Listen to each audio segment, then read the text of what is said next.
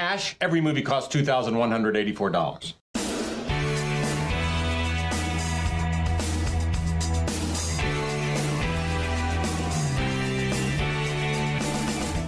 Hello, everyone, and welcome to another episode of Backtracks theme music.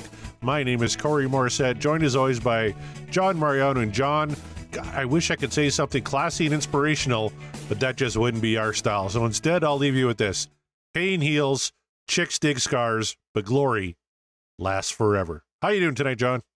Spiders. Spiders?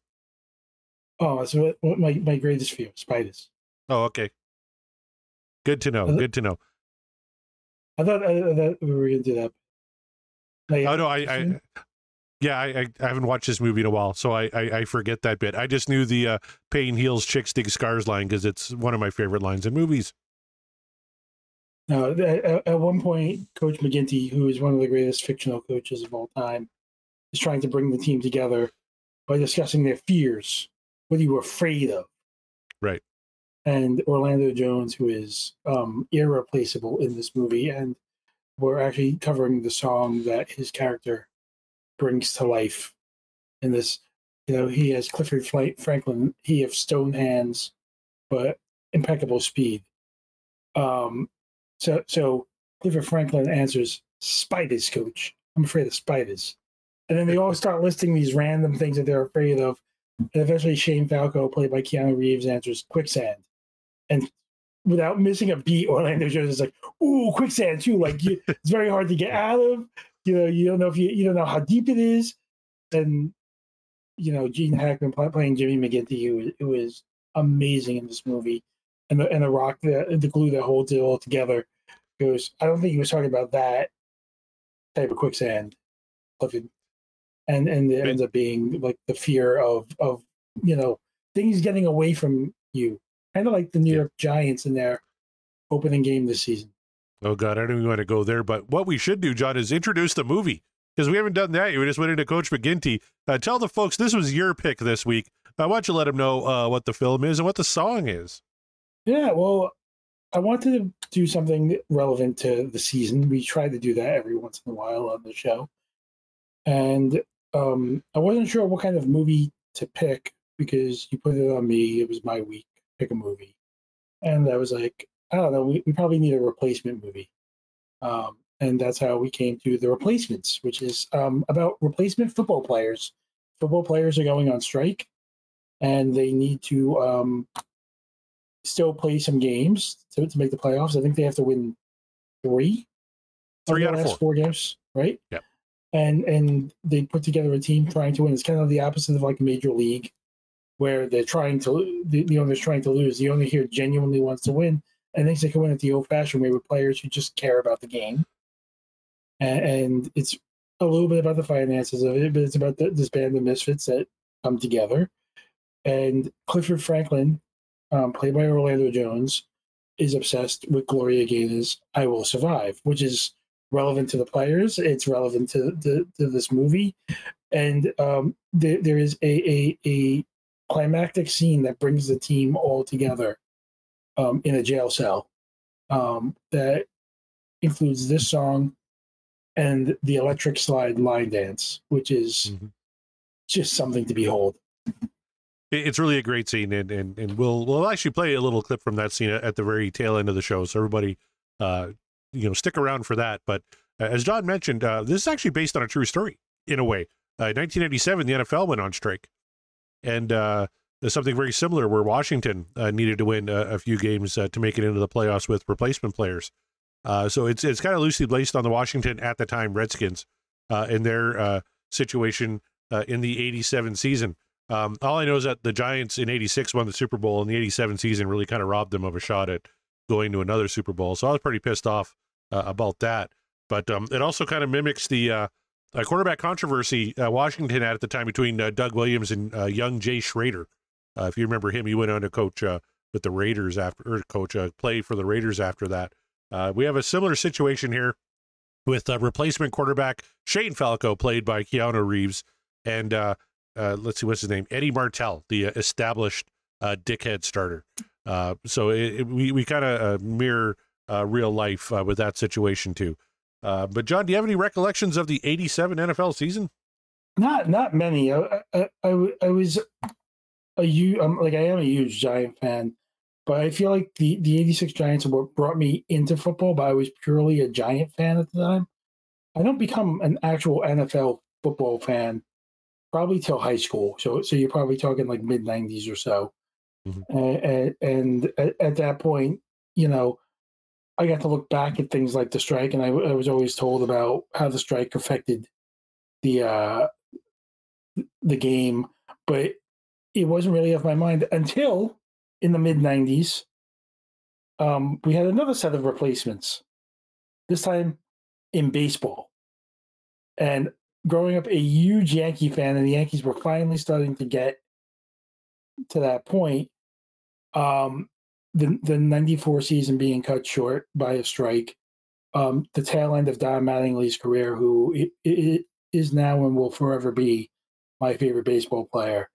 Um, I genuinely feel whether it's robbed him of a championship, I think it at least robbed him of a World Series appearance.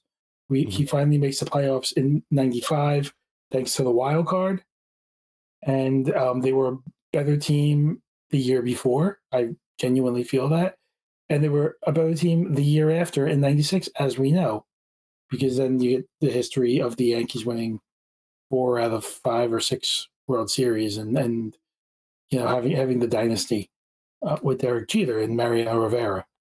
Um, but that's that's another sport and another story.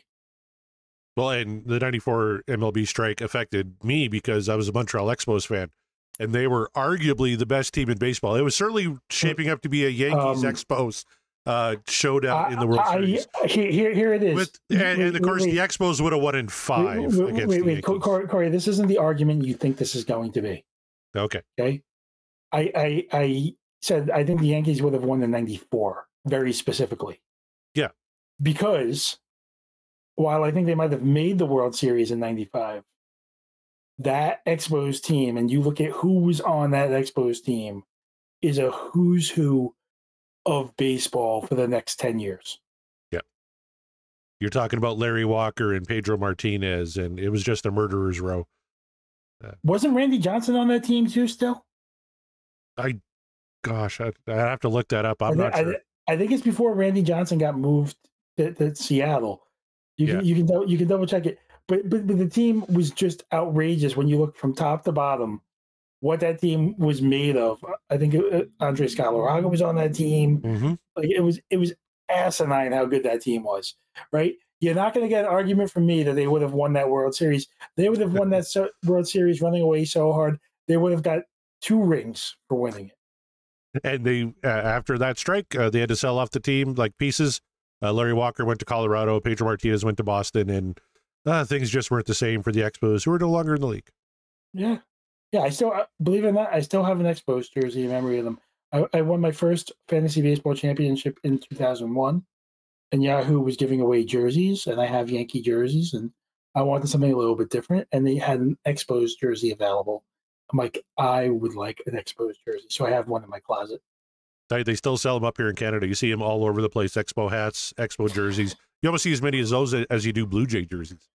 You know, they talk about expansion, you know, br- growing the league back, and I would love nothing more than to bring back the Expos. Amen, brother. Amen. But we're talking football tonight. We're talking the replacements. Let's talk about this cast real quick. Uh, we talked about uh, Keanu Reeves. Uh, he plays uh, Shane Falco. Uh, he was an all uh, American quarterback for Ohio State, uh, but after he choked in the Sugar Bowl, uh, he washed out of the pros after one season. Uh, he's the replacement quarterback. Gene Hackman is Jimmy McGinty, uh, former head coach of the Washington Sentinels, not the Redskins, the Sentinels. Uh, they bring him back. And the only reason he comes back, uh, he says, I'll do it if I can bring in the players I want to bring in, Shane Falco being chief among them. Uh, then you have Orlando Jones as Clifford Franklin. L- like you said, you know, million dollar legs, but he's got stone hands. Rhys Ifans as the kicker. Nigel Gruff, a Welsh footballer, uh, nicknamed the leg because he can kick a football the entire length of the field. That's 100 yards. That's a pretty impressive feat that I don't think's ever been duplicated. He kicks a big 65 yarder in one of these uh, uh, games in the movie. Uh, John, I couldn't help but notice that your uh, name on the Zoom call was Danny Bateman. Uh, that character is played by Jon Favreau, wearing Lawrence Taylor's uh, 56. He's the middle linebacker for the team, and he goes a little ape shit whenever he's in kind of an adversarial situation, doesn't he? Oh, uh, Shane, when I, when I see red, I, I turn into a bull. I just want to run through you. yeah. Uh, young Jon Favreau uh, killing it as Danny Bateman. Uh, you have the the big uh, sumo wrestler turned offensive tackle Jumbo Fumiaki, uh, who ate too many eggs uh, before a game, and that turned into a very gross moment in the film. And this one I com- completely forgot about David Denman, who Office fans will know as uh, Pam's fiance Roy in the early seasons, plays the uh, blind or sorry, not blind, the deaf uh, tight end, uh, who would have been a first round pick if he could hear, and uh, he makes uh, some big plays. He makes some huge plays. He's, he's um, I would say, arguably the best player on the team. Um, and, and his whole thing is he can't he can't hear. And then Jimmy begins these words. Look at it this way. I'll never go off sides. That's right. uh, the amazing Jack Warden plays the uh, the team owner, and uh, always welcome to see John Madden and Pat Summerall playing Oh, themselves, man. commenting on the games. It- it's almost like getting uh uh oh who commentated in Major League? Fuck, I can Bob see his Uecker. face. Bob, Bob Uecker. Uecker. If you get Bob, Bob Uecker in Major League, uh, Madden and Summerall in the replacements is Chef Kiss. It's perfect. there are so many. There's a telest- great the moment where there's a broken play, and they let Madden do his Madden thing, talking about it, drawing all over the screen about how things get fumbled and lateraled and moved around, and it is a work of comedic genius. And Madden and Summerall, with all of their commentary, and, and also um, their their their, their um, look through the lens of humor at the game um, be- be- because, because they are replacement players, like all their comments and everything. It grounds the movie a little bit and, and gives it some realism, um, and it feels like an earned realism. Yep, no, I would agree with that. Uh, let's talk about the song you picked. Of course, it's Orlando Jones's character's favorite song. Um, let's set up the scene a little bit for you. So the, the team loses its first game. So now they have to win the Oh. next three to make the playoffs. Well, before, yeah, yeah, and, and before we get to the scene, there's a scene that precedes it that leads you to the scene. I mentioned that they're in the jail cell singing the song, but before they're in the jail cell, they're in a bar, uh, or lamenting this loss. Yeah, and, and- there. oh, well, uh, Go ahead. Go ahead. You can do it better. I, I don't know if I can do it better, but I, I can do it fresher. We've established I've seen this more recently than you. Fair enough. Uh, um, the, they're they're they're in the uh, bar, and Clifford Franklin puts it on the jukebox, and I believe it's Faizon Love playing Jamal Abdul Jackson, one, one of the guards, bitches at him that you know, man, I hate this song, and like makes him make make some changes. Like I didn't I, I I didn't mean to play it. He was trying to play something else. I don't. I think that's a ruse. I think he's lying. I think he desperately wanted to play a song. I think he wanted to rub Faizon Love the wrong way because it's everyone has that antagonistic relationship at this point. Up until I think the unsung movie of the, the unsung hero of the movie walks in, right? So we're talking about this great team and all these great players, and we have um, Eddie Martell, um, and who's playing Eddie Martell? Um, the the guy from Falcon Crest. Um, he's a TV actor. Yeah. Uh, Um, give me a sec. Give me a second. It'll come to me. Um, it'll either come to me or I'll look it up. Um, Brett Cullen plays Eddie Martell, and Brett Cullen does it in such a way where he is just a colossal douche throughout this entire. Like he gives it. He, he the way he smiles at you, the way he the way he stands, the way they dress him in the movie.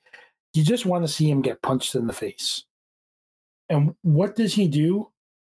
But pick on the um, Brian Murphy, the tight end, the deaf guy, A- and you know Sh- Shane Falco, who has been nothing but cool as ice as I've turned his car over and and, and, and dumped on him this entire time.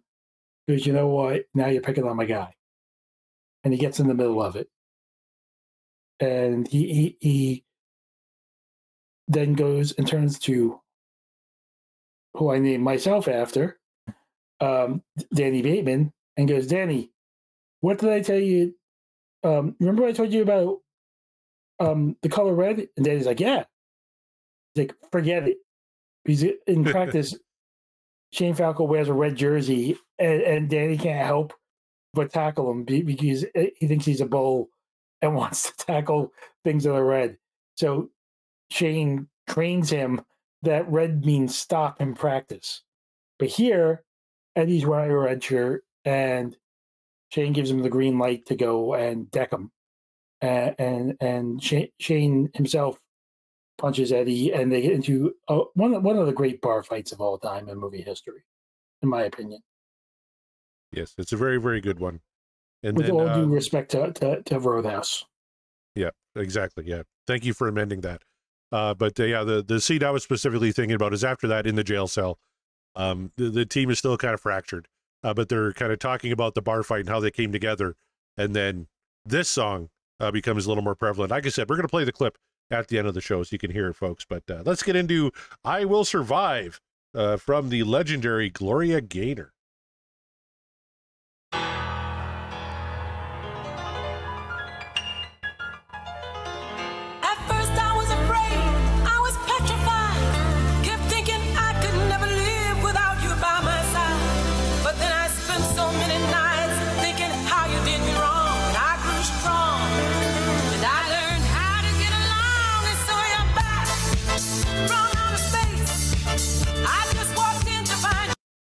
Corey, are we doing a disco song? Yes, we are. I didn't realize we were doing a disco song tonight.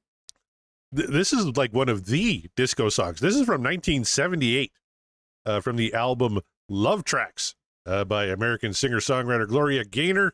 Uh, it's a popular disco anthem and has gone platinum uh, by the Record Recording Industry Association of America, the RIAA. Um, in 2016, the Library of Congress deemed Gaynor's original recording to be culturally, historically, or artistically significant and selected it for preservation in the National Recording Registry to which I say, of course. It's I Will Survive. It's one of the most famous songs ever. Yeah, it's it's um iconic, right? And Mhm. we haven't we've done we've done some iconic songs, but we haven't done them often outside of the rock genre. Um you, you know, when you ask me what what song we should do for this movie tonight, without hesitation, because of its relevance to the film, it's also I think it, it's almost like a war cry for anybody who's going through embattled times. And one thing we try to do on the show is be a feel good show, right? Like I on other shows that I've been on with you, I've had a tendency to do this character where I act like a dick, which is what you were reacting to before when you brought up the 95 Expos, was you were ready for me to fall into that that version of myself and forgot. Yeah. On here, it's not that, right? And here I, I thought I was going to get a fight. I'm not sure. I thought I was going to get a fight. no, on here, on here, on here. Look, when you get a fight, it's an earned fight. But some things, when, when you say something just that's just, even my opinion of the Yankees can't thwart it, right? Hmm. You, you're you're you're you're right in in your opinion about the '95 Expos. Um, this song transcends genre, right? And, and it's not to say that you know we're only going to ever do specific types of songs in any genre. It's to me when this song comes on the radio, I stop turning the dial. It's one of those songs, right? I don't care what kind of song it is. I don't care who's singing it. Um, you know, Gloria Gaynor, um, her voice elevates this song. Um, the disco beat and everything. Look, you, you were watching me dance along with it till we stopped it. I jokingly stopped it to say, "Are we talking about disco?" But I just wanted to talk about the song for a minute.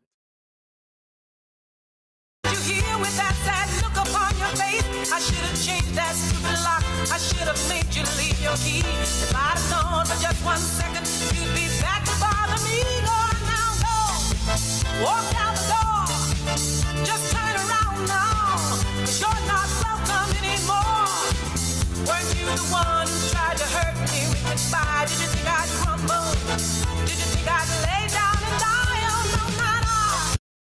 All right, uh, John, if you had to guess, uh, in 2000, VH1 listed their 100 greatest dance songs of all time. Where do you think I Will Survive ranked? I mean, that's that's a loaded question because there are so many good dance songs of all time. Yep. Oh, I'm going to be ballsy. Okay. Was it one? Number fucking one. You are correct. You, you, you know, I can't argue it, right? Like I can sit there, I can list probably about 20 songs that you could dance to, right?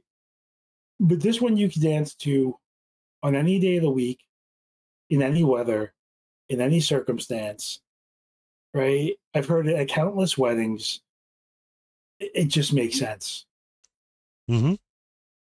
Uh, it's number one on VH1. Uh, Rolling Stone, uh, their top or their best disco songs of all time. It was number two.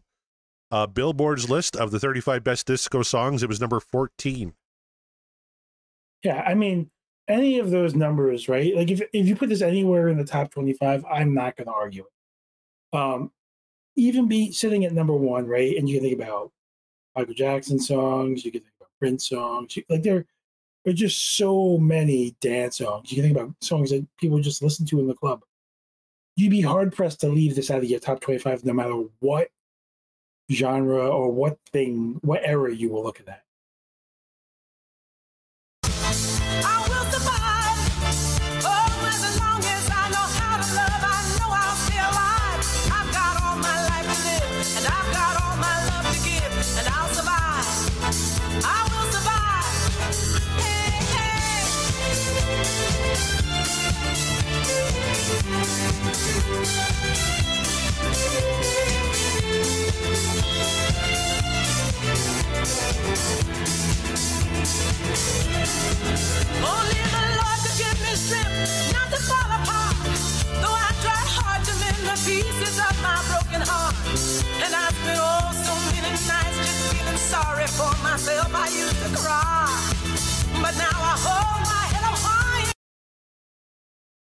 I, you know, we've talked about so much about this movie and the song so far. One thing we haven't talked about is that this movie, and I'm going to try to do this as respectfully as possible. But this movie includes one of my all-time biggest movie crushes of all time, with Brooke Langton play, playing Annabelle Farrell, the, the cheerleader slash bar owner, um, slash crazy jeep driver. You know, her character has a lot to her, I would argue that the love story in this is flimsy at best, but you're not coming here for, for the love story. Um, but I really love her character, and my lord, I hear Dreamweaver in my head every time she's on the screen. Now, there was a subplot with the cheerleaders, too. There were also replacements. Where did she find uh, the replacement cheerleaders? Uh, f- from um, what, what what is it? The Pussycat Bar, um, which which is which is the local strip club. Yeah, uh, things take a, a not so uh, family friendly turn uh, with the cheerleaders, but they, they became quite popular, if I remember correctly. Well, in fairness, this isn't necessarily a, a family-friendly movie. At one point, um, we I'm, I'm just gonna jump around a little bit. I mentioned that they were turning over Shane Falco's car, and and, and um, his guards come out, the Jackson brothers, and, and you know they're like, "We got this, Shane," and they shoot holes in Eddie Martell's windshield with with a gun, and ask him to flip the car over. And Eddie Martell, without flinching, goes, motherfucker. Right? Which is like the, the one big bomb in the movie. But it's a bomb, it's a bomb, like you're you're allowed, I think, two or three fucks in a movie. But if you drop one motherfucker, you're guaranteed an R rating. So maybe not that family friendly. When he yells when he yells it, um Faizon Love's Jamal Abdul Jackson, takes his firearm and shoots several bullet, bu- bullets into the driver's side window. Um, nobody's thankfully in the car to get this point across to, to fix Sh- Shane's car and to maybe get it waxed and buffed as well. You know, here uh, when you were talking about your one of your uh, all-time unrequited crushes, I thought you were talking about uh, the late great Jack Warden, uh, who uh, this was his final film. Yeah, and and, and uh, are there any other films that you love Jack Warden from? Oh, there the, guy's had a massive career. Like uh, he, he- you know, he was in everything there for a while. Uh, what are some of your favorite uh, Jack Warden films? I know uh, 12 Angry Men jumps out right off the hop because I, I Well- love 12 Angry Men.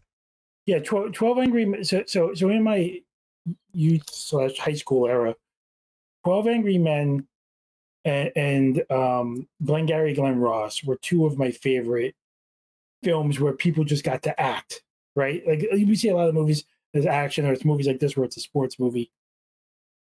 But 12 Angry Men and J- Jack Warden in 12 Angry Men um, is such a strong character. Um, you, you know, you know, I'm trying trying to think of like late, later in life. I like I know, I know he was in Bulworth, but I, I don't remember Bulworth that much. Mhm. Um, he was in that movie, um, and I think that was was that the one Mc- McConaughey or was that the other one? There were like two movies that were like very similar that came out. Yeah, M- At the same McConaughey, McConaughey is Ed TV, Ron Howard. Uh, Ed is Yeah. the uh, baseball playing monkey starring Matt LeBlanc. Oh, okay, yeah, that's the one I'm thinking of. Yeah. Yeah. He was also Uh, in uh, While You Were Sleeping uh, with uh, Bill Pullman and Sandra Bullock. That was a big hit back in the day. Yeah, he played G- G- old General Zevo in Toys. Toys, kind of a ni- nightmare fueled Robin Williams Christmas movie. Yep. Yep. And of course, uh, very famous for the Carrot Top film Chairman of the Board. Yes, but I mean, I mean, he he also he, he made tons of movies over over the course of his career. He he he was um Kermit the Frog's boss and Fozzie Bear's boss and the Great Gonzo's boss in the Great Muppet Caper. Oh, which is Um, my favorite Muppet movie of all time. Yeah, he plays the Fuchs brothers in in Used Cars, which is a very underrated Robin Williams movie. I Mhm. that might be a movie. I gotta see if there's any songs in that. We might cover that on here at some point. Um, yeah, no, just just a, a, a very long career, and you know, one of the great character actors of all time. When you see me,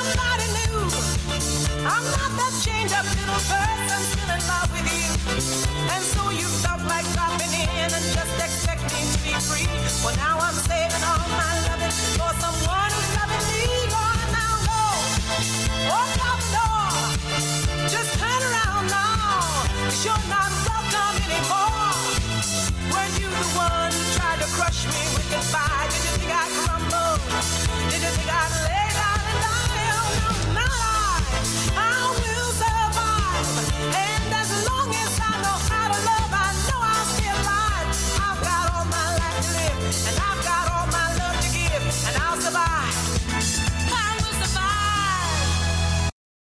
I got a little uh, I Will Survive uh, trivia for you here, John. According to Robert Boogie Bowles, uh, who played guitar on this song, uh, this was uh, actually the B side to a song called Substitute. Uh, they spent most of their time recording the A side single Substitute, and as a result, they only had 35 minutes to record I Will Survive. Uh, they did not even know the song title or the melody of the song. They were just fairly relaxed recording in the belief that the B side, you know, would never get played because you, usually when you buy a single, you buy it for the A side. You don't really care about the B side. So uh, they kind of went in just kind of loosey goosey, and you kind of get that feel. It's just kind of relaxed and fun. Yeah, it's um it's a loosey goosey song. I feel like every time I go away, they play it at the dances. Um surprisingly not many people cover it on karaoke night, which is probably a testament to how great Gloria Gaynor is. It's a tough song to sing. I know I know Orlando Jones does his damnedest. I could probably sing it kind of in that wheelhouse, but I don't know many people that could carry it the way she does. And uh, this second part, uh, she actually had recorded in two parts, and she recorded the vocals wearing a back brace because she just had surgery uh, after uh, suffering a fall at a concert. Uh, that's a shame. But I mean, I can only imagine be, because it feels like she's singing this from the bottom of her lungs at points. Mhm. So, so, so the strain that must have been putting on her back to belt this out the way she does. I can't. I can't imagine. Well, and she said uh, she was able to. The quote is, uh, "That's why I was able to sing the song with so much conviction, because uh, the injury and a, a recent bereavement uh, made her really identify uh, with the uh, theme and the sentiment of "I Will Survive." So, one of those magical little things that that kind of mm-hmm. comes together to make a classic song. Yeah, and and and and it works because it's not just her talent, but it's her passion for it, and you can maybe that's what we're hearing and why why this is so timeless.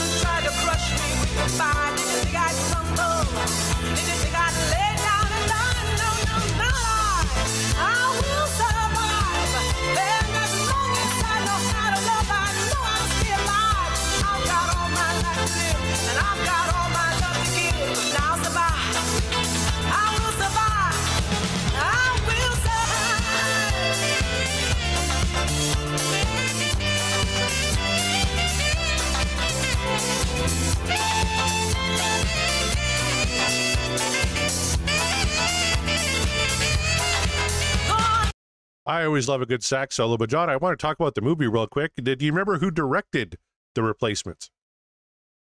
Um, uh, ba- da.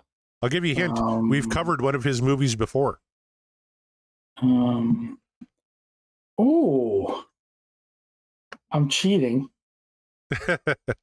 I'm cheating, but it is a famous husband of a famous Back to the Future actress, which isn't in the liner notes. That's correct. It's uh, some kind of wonderful director, Howard Deutch. Uh, also directed this one uh, back in 2000, and I think did a pretty good job with it. I, you know, I, I don't think that we were too kind. Some kind of wonderful, especially when comparing it to its predecessor. I feel like Howard Deutch really finds his stride here. I know that this movie does have its critics. I think some of it being valid, with it being uneven. It's still, to me, one one of the great football comedies of all time, which is saying a lot because there are many great football comedies. And this, in my heart, replaced the spot that used to be held for Necessary Roughness, a very similar type of film about a college football team led by Scott Bakula, which we will probably also cover on this podcast at some point. I would hope so, yes. Uh, I want to continue on with, with little trivia here for you. Uh, put your phone away. Let, us see if you know this. Uh, Keanu Reeves was offered a tryout with an NFL team uh, after this mo- during the filming of this film. Do you know which NFL team offered him a tryout? Uh, I, I so badly want to say the Cleveland Browns. um, I'm trying. I'm, I'm trying to think of what team would benefit most from like pulling a stunt like that, and who was bad at the time of this movie, which would also fit the Browns Oh, in both cases. but no, no, not bad. This team would go on to win the Super Bowl six months after the movie was released. Was it the New England Patriots? Nope. No. You should know this as a New York Giants fan. Who beat them oh, it was Super Ravens. Bowl 35? The Baltimore Ravens. You know what? I should I should have with Art Modell pull pull him that stunt. So so I was technically right in fairness with the Browns. In, in a way, sure. I'll I'll, I'll, concede that. but in a way. In, in another they- more accurate way, you were wrong. in- no, no, in a, in a way more accurate way, I was right because they were the Browns at the time of this movie, where the Browns now are the replacement Browns, which I don't know how many people who don't watch the NFL or even people who do know. But you know, staying on topic and on brand for the replacements. In the middle of the night, Art Modell, who owned a, a series, a chain of sports stores that no longer exist, um, also owned the Cleveland Browns and didn't want to be in Cleveland anymore and stole like took the team in the middle of the night and moved them to Baltimore, Maryland and renamed them the Ravens. Where the NFL had so much egg on their face with the Browns fan base, they had to have an expansion team that were, you know, you might as well call them the new Browns. Yes, uh, that that is correct. I'll, I'll give you half point for that one. Walk out the door. Just turn around now.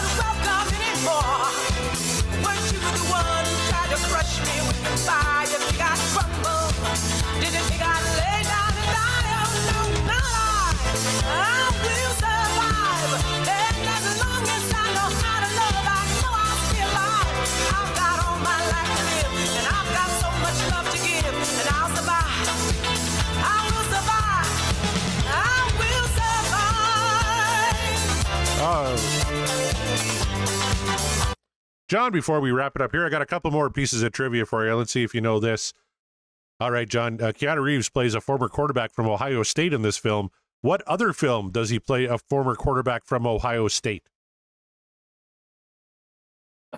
That's Johnny Utah from Give me two. Point Break. That's right.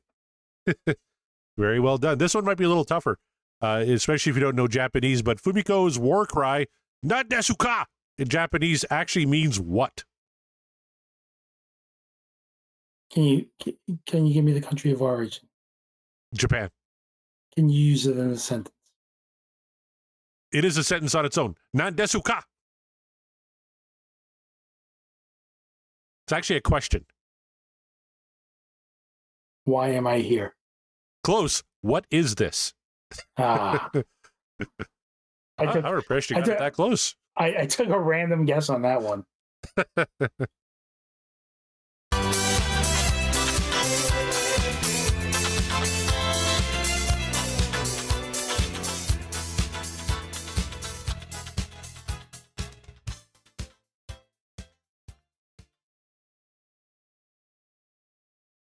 All right, that is "I Will Survive" by the legendary Gloria Gaynor.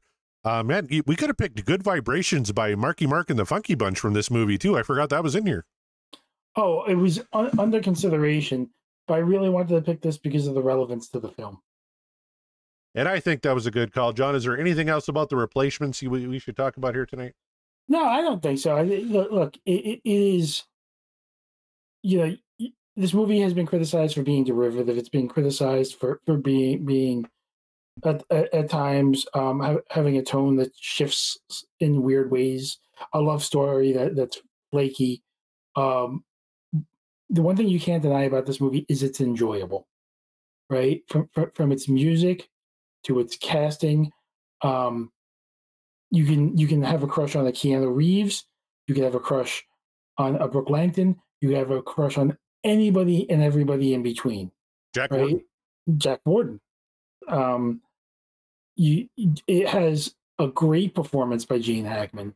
Um, you know, I would argue Gene Hackman at points feels like he's acting in a different movie because he's Gene Hackman, right? But but it's one of these great films and one of these great moments where, like in uh, Speed, where where Keanu gets to act opposite Dennis Hopper, that Keanu gets a legendary actor acting against him, and it's almost like that's the rub that I like to think. You know, they, they do that in wrestling, where like The Rock will go fight John Cena, and it elevates John Cena. It's with Keanu acting against these movie legends, it elevates him to that next level. Could not agree more. John, uh, let's wrap this one up. Um, do you have a movie recommendation for the folks? I do necessary roughness, right? You, you could argue it's almost the same movie. I think it's I think it's a very good pairing with this movie in a lot of ways. It's a similar type of humor. It's it's they're both um, American football movies, and, and and I think they both take a band of misfits and give you that true underdog story that you want to go root for. Good call. Love that movie. One of my favorites uh, gr- growing up as a kid was Necessary Roughness. I'm going to throw out a recommendation for another football movie. How about Draft Day, uh, starring Kevin Costner? This is a, a movie that uh, John and I covered on another podcast uh, way back when. If you go searching for it, uh, Draft Day, uh, Feeding the Monster, you might find it. And it turned out pretty well. I would recommend maybe going to check that out. But until next time, on behalf of Danny Bateman, aka John Mariano, my name is Corey Morissette. Thanks a lot for joining us this week, and we're going to leave you with a clip from the replacements. Some more bullshit. Well, I think it'd be more of a homecoming for you. Oh, now all of a sudden you're gonna be a funny man? Hey, baby, Wilkinson. Hey, come on, guys. What are you doing? Come on, can't we all just get along? come on. Well, I want to know why are we the only ones in this jail? Yeah, Simple. They're winners. Hell no, not tonight. That was pretty sweet the way you sat on Wilson's head, Jumbo. Thanks, Jamal. Not this guy. Not this guy. Miko wasn't the only one kicked some ass tonight, was he? Oh, you the man tonight, Clifford Franklin. What? You were hiding behind the jukebox. Winnie. Hey, man. At first, I admit I was afraid. Shit, I was petrified, You were petrified? thinking I could never live without you by my side. The Lord is by your side. Have mercy. And then I spent so many nights thinking how you did me wrong. And I grew strong. You know I hate this damn song. I learned how to get along, and so you're back from outer space. I just walked in to find you here, but that sad look up on your face. I should have changed that stupid lock. I should have made you leave your key. If I hadn't known in just one second, you'd be back behind me. Go on now, go. Walk out the door. Just turn around now. Cause you're not welcome anymore. You remember this here? Don't you one who tried to hurt me with your back. You think I